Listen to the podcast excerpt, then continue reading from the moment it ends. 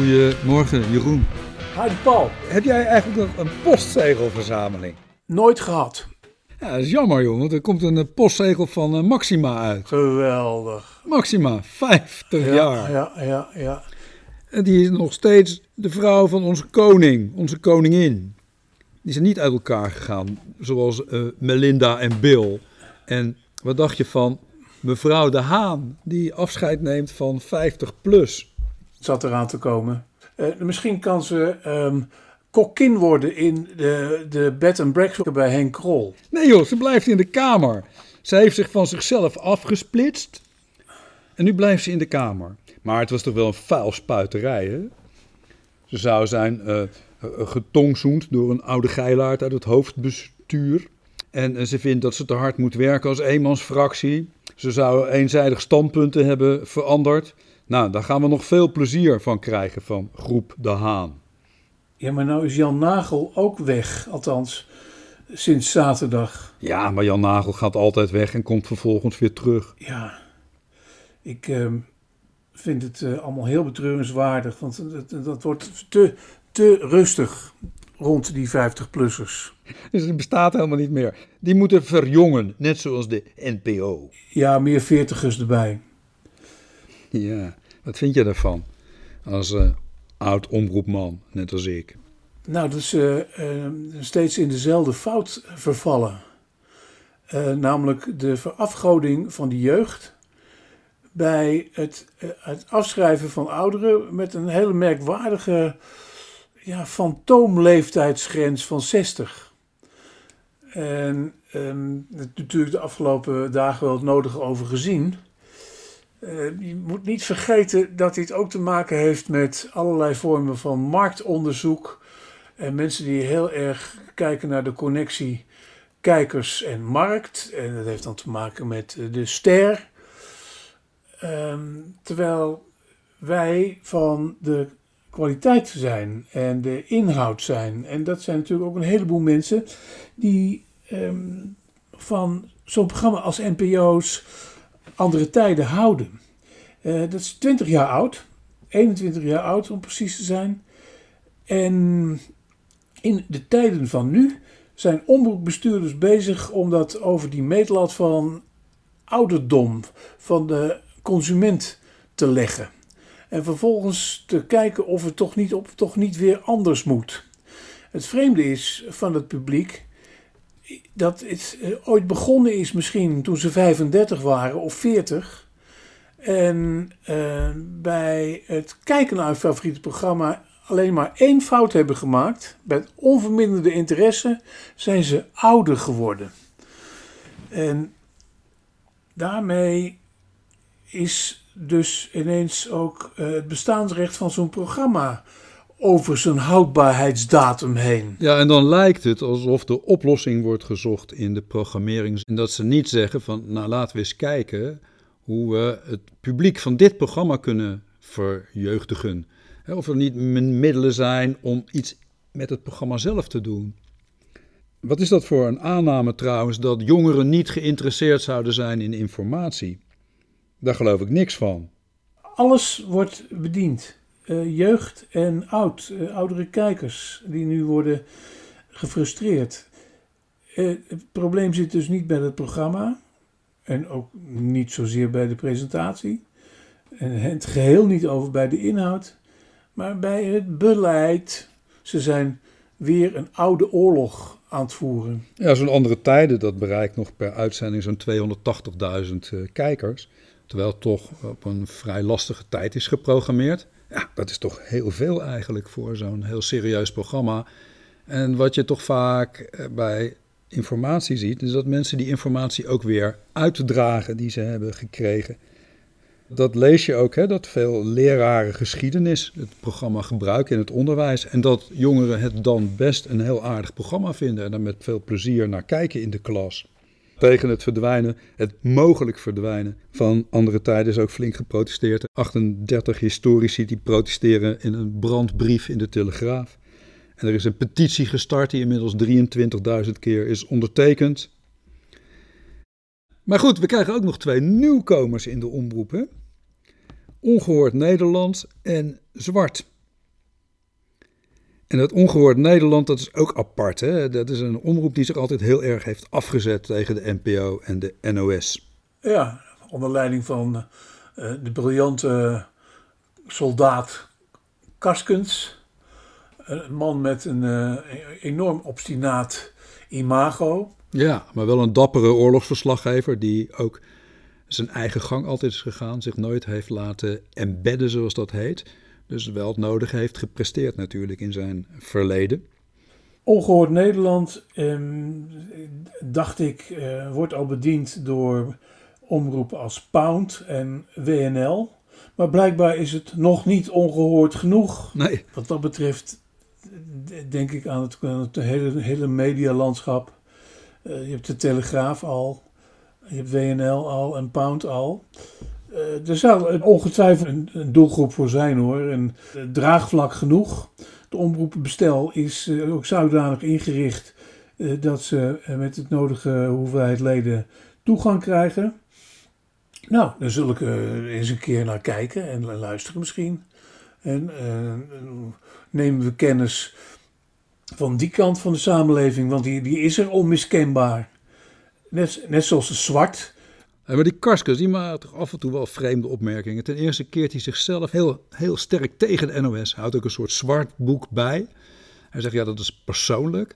Maar in het advies om zendtijd te geven, wat, wat wordt afgegeven, daar wordt tegen de omroep Ongehoord Nederland ook gezegd, denk er dan aan dat, je, dat die kritiek op het systeem waarbinnen je gaat functioneren ook wat matigt. Maar ik hoorde en las ook wel een paar vreemde zaken over deze omroep. Zo zou volgens de NRC Karskens hebben gezegd dat het nationaal nauwelijks aandacht besteedt aan misdaden door zwarte mensen, maar het slachtoffer blank. Ja, bizar. En in de vooravond zei hij: Waar wij in ieder geval aan gaan werken is het terugbrengen van Zwarte Piet. Wij komen met een Zwarte Pietenjournaal. Diewertje Blok zal niet uh, toetreden tot uh, hun kringen. Ja, dan is er gelukkig toch weer Omroep Zwart, weer voor het verrassende tegengeluid. En zo houden we toch een leuk extern publiek bestel. Ja, ik, ik vind dat wel goed eigenlijk hoor. Heel divers en uh, ja, heel exclusief. Dan krijgen we Zwarte Piet terug en dat zal dan in de provincie ook, ook wel veel, veel bekeken worden. Ik, ik, weet niet hoe dat bij jullie is, maar ik zit af en toe eens in, in Zeeuws-Vlaamse streken. En uh, ja, dan wordt uh, de Zwarte Piet nog omarmd. En, uh, ook, ook elders, in het, elders buiten de Randstad. Ja, je ook. Nou, die worden dan bediend. En dan gaat de, de discussie, um, die ongelooflijk de keel is uit gaan hangen, weer opnieuw beginnen. En iedereen is nu inmiddels wel zover dat het puur folkloristische, cabareteske van Zwarte Piet, wat ik heel langdurig heb aangehangen, um, nu redelijk um, niet heeft plaatsgemaakt, maar is aangevuld, genuanceerd met de gedachte dat uh, wel degelijk racistische kanten aankleven. Heb ik nooit gevonden. Um, maar ik, ik, ik, ik, ik vind dat degenen die dat beweren, um, of ze nou omroep zwart zijn of van andere kunnen, zou ik maar zeggen, wel een punt hebben. Dus ja, je moet daar rekening mee houden. En nou ja, Karskens komt dan in een Zwarte Piet journaal. Nou, wordt goed bekeken in Breskens en ergens onder Assen. Nou, volgens mij gewoon zinloze polarisatie. Maar die NOS, NOS dat, dat, uh, dat NOS-besje, dat hoort ook bij uh, zijn um, repertoire. En dat is natuurlijk ook al jaren oud. Uh, dat is een, een um, dat kun je ook historische parallellen trekken naar uh, 30, 40 jaar geleden. En toen was het vooral de Telegraaf die het had over de hollebolle NOS. Nou, dat is natuurlijk uh, ook tegen een monopolie vechten. De Telegraaf die positioneerde zichzelf op die manier sterker. En ik vind, uh, ik heb er zelf uh, jarenlang gezeten, juist niet uitblinken in een heel erg linkse onder, onderwerpkeuze of hele rechtse onderwerpkeuze. Nee, als George Floyd wordt vermoord en dat heeft een enorme, weer, enorme hoeveelheid effect, dan is de NOS geraden om daar verslag van te doen. En uh, als een, een, zwarte man een wandelaar in een park vermoordt, ik heb er even geen uh, hard voorbeeld van en geen naam, dan is de NOS geraden om het ook te doen. Wat dat betreft zijn de taakopvattingen bij de NOS helemaal niet zo erg veranderd. Het nieuws is nieuws. Ze zijn wat dat betreft heel erg van de eerste lijn. En dat doen ze goed. Mensen die nu heel veel kritiek hebben op de NOS, dat zijn toch mensen vooral die vinden dat hun geluid, en dan is het hun mening, niet gehoord wordt. En uh, zeker in deze tijd van de corona gaat het dan over zaken die soms feitelijk niet onderbouwd kunnen worden. Nou, de NOS die heeft uh, daar in zekere zin um, niet voor gaan buigen, maar heeft er oor voor gekregen door, um, dat, dat dateert al van de beroemde kloof door Fortuin gesignaleerd. Mm -hmm. De afstand tussen het volk en de staat, maar ook de afstand tussen het volk en de omroep. Hoe heeft de NOS dat opgelost om de redenering af te maken? Door steeds meer Fox Populi te gaan halen. Uh, de man in de straat. Nou ja, er zit toch wel degelijk af en toe die man bij die zich niet gehoord voelt. Maar om de uh, apart focus te benadrukken, daar is de NOS niet voor. daar zijn omroepen voor als, als WNL en um, al gebeurt dat ook heel institutioneel, hè? Met, met, met sprekende stropdassen bij Rick Nieman op zondagmorgen. In ieder geval wordt allemaal bediend. Alleen wat Kaskens wil is uh, nog meer de gewone man van de markt. Nou, ga je gang. Ik ken het, ik ken het wel, die gewone man. Ik schijt er niet op. Uh, het is een, man die trouwens samen met zijn vrouw gehoord moet. Ja, maar dan doe je de gewone man tekort. Hè? Hier gaat het niet om mensen die teleurgesteld zijn, mensen die, geen woning kunnen, kunnen vinden, mensen die uh, op kosten worden gejaagd, mensen die uh, gevoel hebben vergeten te zijn. Nee, hier gaat het om een ander geluid. Hier zit duidelijk ook een politieke component in. Gewone mensen die kunnen van allerlei pluimage zijn, die kunnen van allerlei geloven, gedachten, uh, politieke opvattingen zijn.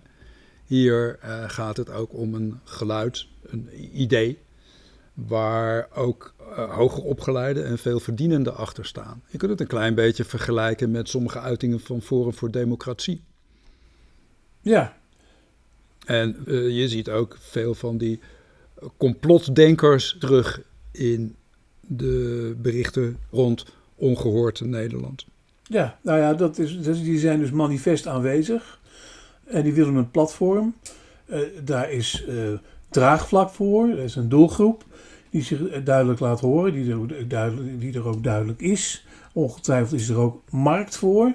Maar het is um, niet groot. Karskens die haalt net de vereiste grens om die omroep te kunnen doorzetten. En dan, dan nog zal het niet zo groot zijn als, als Tros Havro, dat soort bundelingen, of BNN Vara. Uh, ze zijn er, ze hebben een podium en um, nou, daar mogen ze blij mee zijn. Het is, het is, het is ja. niet te negeren, ze zijn er. En als je zo aanwezig bent in het open bestel, dan zijn er ook genoeg fact-checkers die een weerwoord zullen geven als dat nodig is, of iets zullen bevestigen als dat uh, kan. En dat levert dan in ieder geval weer een aardige bijdrage aan de informatievoorziening in Nederland. En daar kunnen we denk ik toch wel weer blij mee zijn. Gelukkig, gelukkig is het dan de ene omroep om de theorieën van een ander platform toch uh, te checken. Dat doet die Filemon Wesseling heel goed. Ja. Uh, en dan, dat is dan wel aardig in dit verband. Maar dat is ook de essentie van het Nederlands omroepsysteem. Hè? Checks and balances. Ja, maar ook wat we noemden externe pluriformiteit. Dat leden omroepen zendtijd krijgen, vrij zijn in een programmering en zo een scala van meningen neerzetten, soms tegengestelde meningen, waar je dan uiteindelijk een geheel beeld van krijgt. Een heel beeld van allerlei opvattingen, meningen, ideeën, selecties van feiten die mensen in deze samenleving belangrijk vinden. En dan kom je misschien weer even terug straks op die rol van de NPO, die zich dan nu veel meer gaat opstellen als degene die programmeert. En die vrijheid van die publieke omroepen, die ledenomroepen, dan ook weer wat zou aantasten. Nou, dat is, dat is, dat is dus kwalijk. Uh, maar het is, dit in Nederland is uh, dan nog in ieder geval groot genoeg om daar met ingezonde stukken, zoals de historici in de Telegraaf en het grote grote, de grote handtekeningenactie eh, ten gunste van anders, andere tijden een heel duidelijk geluid te laten horen. Nou, het lijkt mij toch de NPO geraden om uh, daar uh, niet direct voor te buigen, want dat doen ze niet. Ze zijn, ze, ze zijn bepalers. Maar ze kunnen, niet om dit, kunnen niet om dit geluid heen. Ja, Jeroen, maar dit is het probleem juist. Zoals ik het zie. Een, een NPO die programmeert. En die dus eigenlijk tegen omroepen steeds meer gaat zeggen: dit mag, dit mag niet, dit moeten jullie doen, dit moeten jullie niet doen. Dat is denk ik niet goed. Je zou moeten zeggen: NPO, trek je daar eens wat, weer wat uit terug. Maak het omroepbestel is wat levendiger. Hè. Doe dat externe pluriforme systeem weer recht. Of hervorm het systeem zo dat je gewoon een, een, een soort nationale omroep krijgt. Waar ik geen voorstander van ben. Maar nu is het hinken op twee gedachten. Vanuit onze studententijd uh, was het al het grote adagium dat ze in Nederland naar een BBC moesten. Ja, dat vond jij misschien, dat vond ik dus niet. Ik heb het altijd leuk gevonden dat je aan de ene kant een VPRO had, uh, die, die de Barendse Vetshow kon uitzenden, en aan de andere kant een, een, een KRO of een NCFV of een EO die zich daar dan weer verschrikkelijk over opwonden. Ja, dat vond ik mooi. Dat er een, een VARA was die een echt onvervalst uh, Partij van de Arbeid geluid liet horen. En een NCFV die daar weer een CDA-geluid tegenover zette. En de AVRO had dan weer een geluid wat beter bij liberale mensen paste. En dan had je nog de VPRO die zijn eigen gang ging. Ik vond dat goed, ik vond dat leuk, ik vond dat interessant. En ik vond dat ook uh, aardig om. Ja, ik ook. Die verschillende uitgewerkte standpunten te zien. En nu wordt het allemaal een soort afgevlakt geheel. De NOS, hè, ooit hollebolle NOS, Telegraaf, is uh, ooit nog eens een keer afgesplitst in de NPS met een meer culturele taak. Dat werd ook uh, op het hoogste Hilversums en Haagse niveau bedisseld. Elko Brinkman speelde daar een rol in. NPS werd daarna NTR. De uh, door jou genoemde omroepen bleven bestaan. Vervolgens kwam uh, ook door bezuinigingen ingeblazen, Haagse bezuinigingen, uh, de fusiedruk die geleid heeft tot BNN-Vara bijvoorbeeld. En die NPO is boven die NOS en die NTR een algemeen loeder geworden waarin dit soort beslissingen worden genomen. Ja, dat begon met zendermanagers, hè? Ook door de markt ingeblazen en door Den Haag ingeblazen. En vervolgens ontstaat er in Hilversum een soort eigen Den Haag, wat tot dit soort uitwassen leidt. Ja, de NOS had vroeger twee taken. Had een uh, programmatische taak en een bestuurlijke taak. En die, die programmatische taak die is behouden in het NOS-journaal. En wat gezamenlijke omroepprogramma's. En het bestuurlijke is NPO geworden. Maar goed, uh, het nut van de publieke omroep werd toch wel bewezen, hè? 4 mei. Met dus meer dan 7 miljoen kijkers naar de herdenking op de Dam. Dat was wat. Heb jij gekeken? Ja, uh, ik was heel benieuwd. Ook naar de sfeer. Vergelijking met vorig jaar. Toen Willem-Alexander volgens mij toen ook enige bedenkingen bij het optreden van zijn grootmoeder liet horen. Uh, of zijn overgrootmoeder zelfs. Ja. Wilhelmina in, in, in, in Londen. Vond je van het optreden van Van Duin? Ja, vond ik een mooi persoonlijk verhaal over zijn vader. Sereen voorgedragen. Goede gelaatsuitdrukking. En ik vond het ook mooi dat hij heel duidelijk dat andere monument daar onder de Westertoren voor de Joodse slachtoffers, slachtoffers benoemde. Uh, dat deed hij ook niet met heel veel omhaal van woorden. waar die over het algemeen eh, geen icoon is van ehm, de homo-emancipatie. Maar ik vond, het, ik vond het mooi dat hij dat toch op zijn manier benoemde. En ehm, hij was daar natuurlijk ook gekomen als een soort, nou moet ik voorzichtig zijn, een soort compromisfiguur. Met het comité 4-5 mei dat hoogelijk eh, in uh, verlegenheid was gebracht door Abdelkader Benali.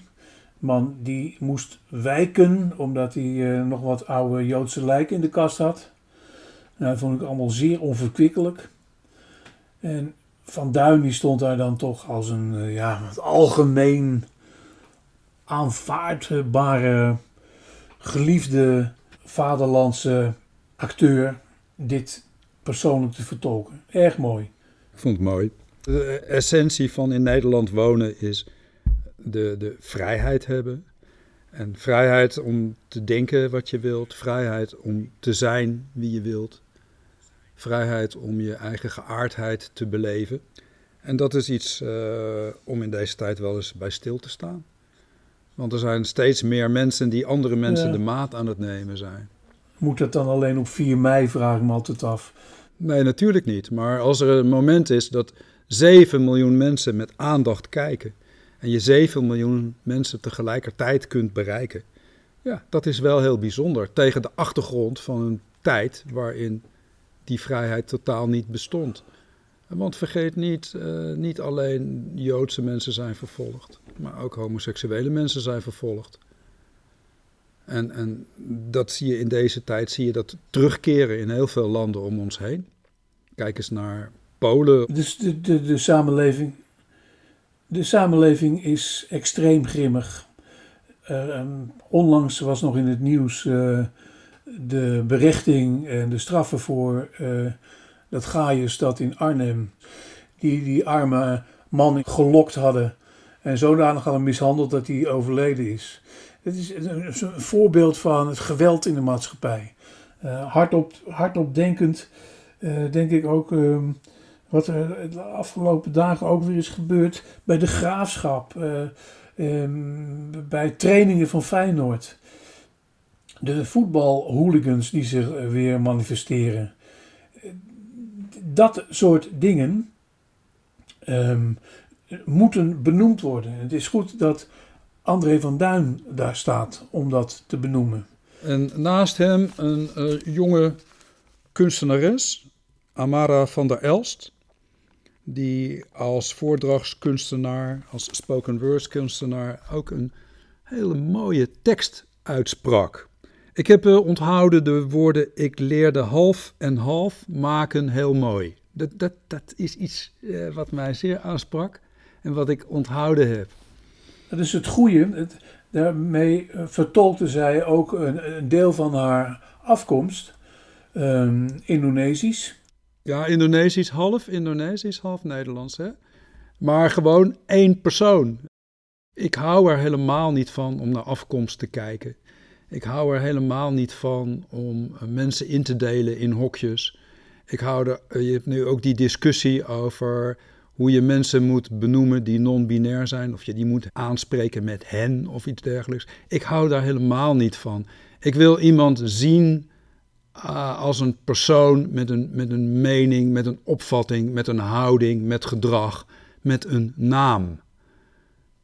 En dan vind ik zo'n woorden, ik leerde half en half maken heel mooi. Ja, vind ik dan iets wat mij heel erg aansprak.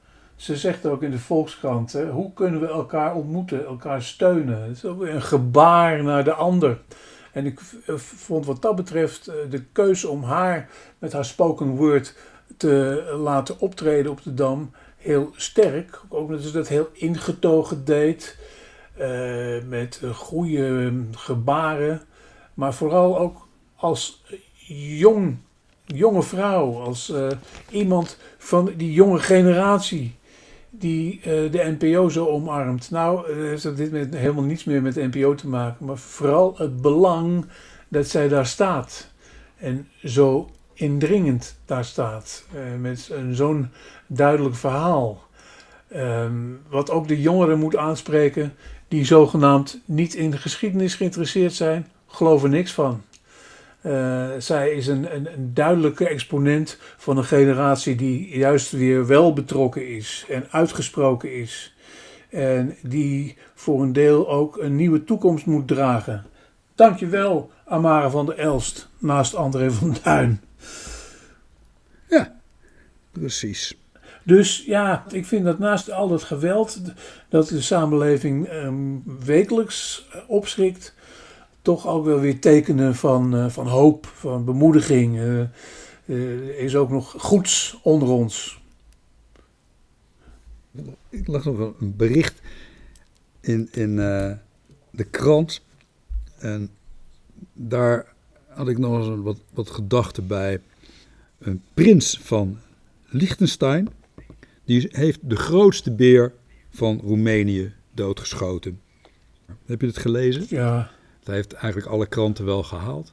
Over andere tijden gesproken. deed me denken aan Roemenië onder de dictatuur van Ceausescu. En Ceausescu was een groot jager en die wilde gewoon beren schieten. En dat deed hij het liefst in zijn vrije tijd. En op zijn eigen land, wat hij had, en dat was best wel omvangrijk, schoot hij in een paar jaar alle beren dood. En vervolgens maakte hij een wet dat hij de enige was die op beren mocht schieten. En ging toen jagen op landgebieden van anderen. En die anderen nodigden hem dan graag uit om beren te komen schieten, want die haalden graag een wit voetje bij de dictator. En ook daar schoot hij zo'n beetje alle beren dood die er waren. En toen kwamen ook de verhalen van de mensen, want die leefden in een dictatuur. En die hadden weinig mogelijkheden tot oppositie. En die gingen toen verhalen vertellen over hoe slecht de dictator kon jagen. En dat was een heel mooi verhaal, wat in Roemenië alom werd verteld en waarvan ik niet weet of het waar was. Maar dat hij op een dag ging jagen op een groot terrein. En daar was uitgenodigd door een jachtopziener. En op de dag dat hij daar kwam, was er geen beer te vinden. Toen heeft men hem een goede maaltijd voorgezet en wat extra drank. En hij is in slaap gevallen en die jachtopziener is toen snel naar het dichtstbijzijnde dorp gefietst, waar toevallig een circus stond. En heeft een circusbeer meegenomen. Heeft die voor de jachthut gezet. En op het moment dat de dictator wakker werd en naar buiten kwam, zag hij nog net hoe die beer op de fiets van de jachtopziener stapte en er snel vandoor fietste. Echt gebeurd, Jeroen. Mooi verhaal. En Ceausescu had op dat moment niet de tegenwoordigheid van geest om zijn geweer te pakken en nog eens even uh, een, een, kogel achterna te jagen. Hij zou toch hebben gemist. Met die jachtopziener is het waarschijnlijk slechter afgelopen. Maar het is wel raar, want ik las ook in de krant dat nu er corona is in de wereld, er geen toeristen zijn in veel van die grote parken in Afrika. En dat men daardoor ook veel geld tekort komt. En dat daarom in Zimbabwe heel veel jachtvergunningen worden afgegeven om olifanten te schieten. Triest, triest, triest. Tienduizenden dollars uh, per geschoten olifant. Terwijl daar ook nog een heleboel, heleboel Ceausescu's uit Amerika op afkomen. En van die, van die kleine mannetjes uit Liechtenstein. Ja. Corona. Ja, hoe lang nog? We hebben weer noodwetten moeten uitvaardigen. Op het ogenblik wordt gepraat over Europees paspoort. De eerste fraude is geconstateerd met. De... Dat is uh, wat natuurlijk heel groot gaat worden, omdat de uh, uitvoeringsorganisatie RVO, zo heet dat nu eenmaal, uh, gezegd heeft aangifte gedaan te hebben 1133 keer van fraude met de tegemoetkoming in vaste lasten TVL. Bij 400 bedrijven is ook beslag gelegd op banktegoeden en bezittingen. Kijk, daar hebben we even iets anders aan de hand dan de toeslagenaffaire.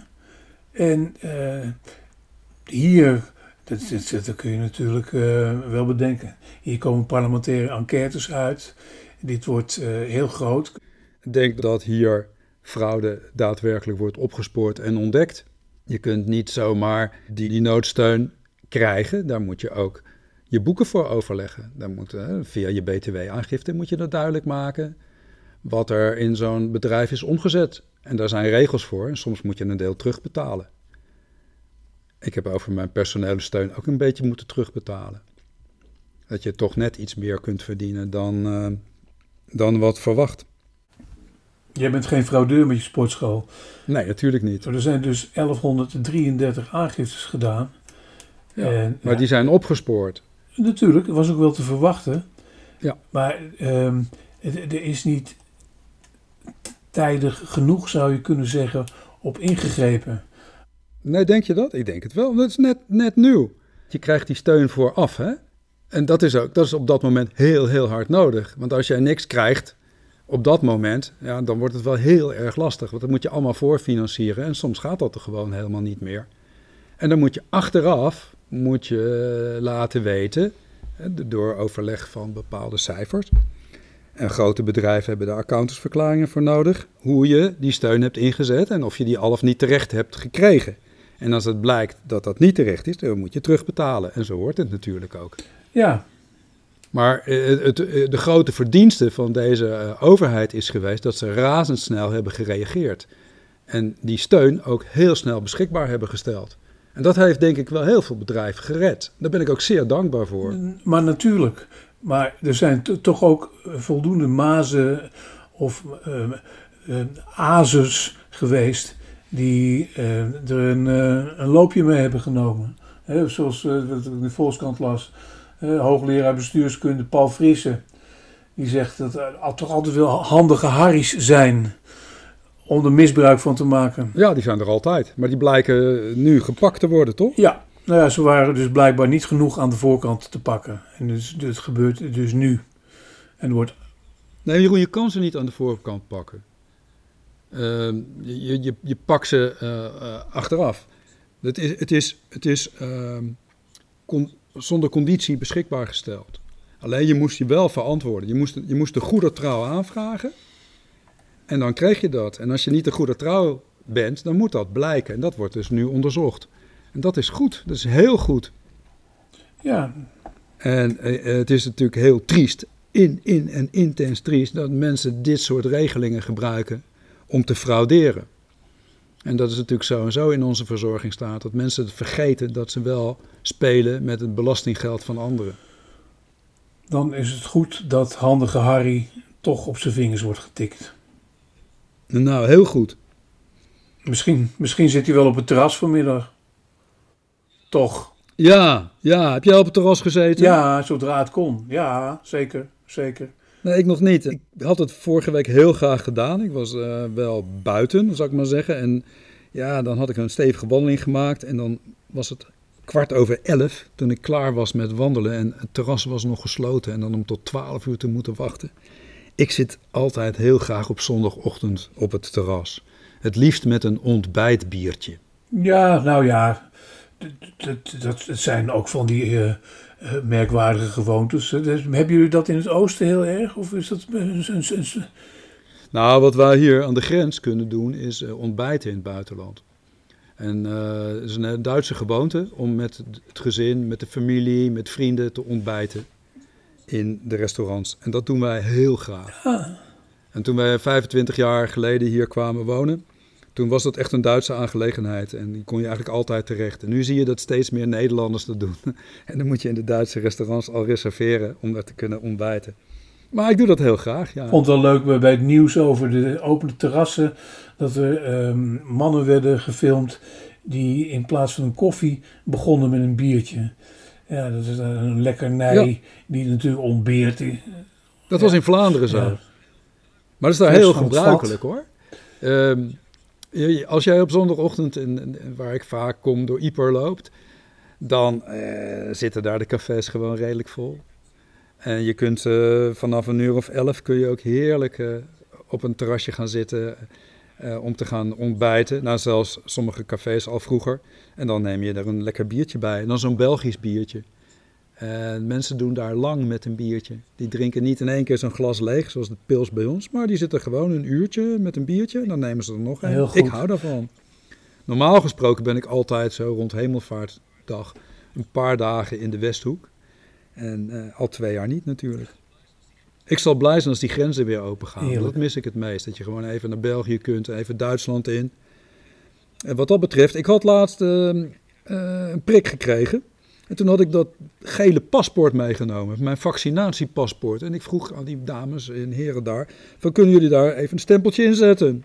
Nou, dat kon dus niet. Dat vind ik dan jammer, want ik vind dat fijn als ik in mijn vaccinatiepaspoort, waar ook mijn eh, verschillende vaccins tegen tetanus en, en wat heb ik, eh, allerlei vormen van hepatitis in staan, daar ook mijn coronastempeltjes in kan zetten.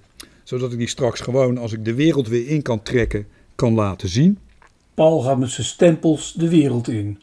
Nou, Ja. Ik ga gewoon straks nog eens even kijken op het terras hier in de buurt. En dat eh, doe ik dan zo'n rond kwart over vijf. Dan ga ik niet aan Belgisch bier, maar gewoon aan een mooie Sauvignon Blanc. En eh, mensen om je om me heen, dat is dan, dan wel. Hè. Zo, een soort eh, vroege eetcultuur zie je dan. Mensen die om half zes al eh, aan, aan het diner zitten, omdat ze om zes uur weg moeten. Gebeurt allemaal zonder morren. Hier kun je overal tussen de middag eten op het ogenblik. Ga ik van de week zeker een keertje doen. Op het terras. Het zijn allemaal van die lichtpunten in deze tijden, Paul. Zo is dat. Ik fiets straks even naar Groenlo, naar de plaatselijke brouwerij. Goed Hopelijk zo. is die open. Proost. Hoi hè, tot de volgende keer. Oké. Hoi.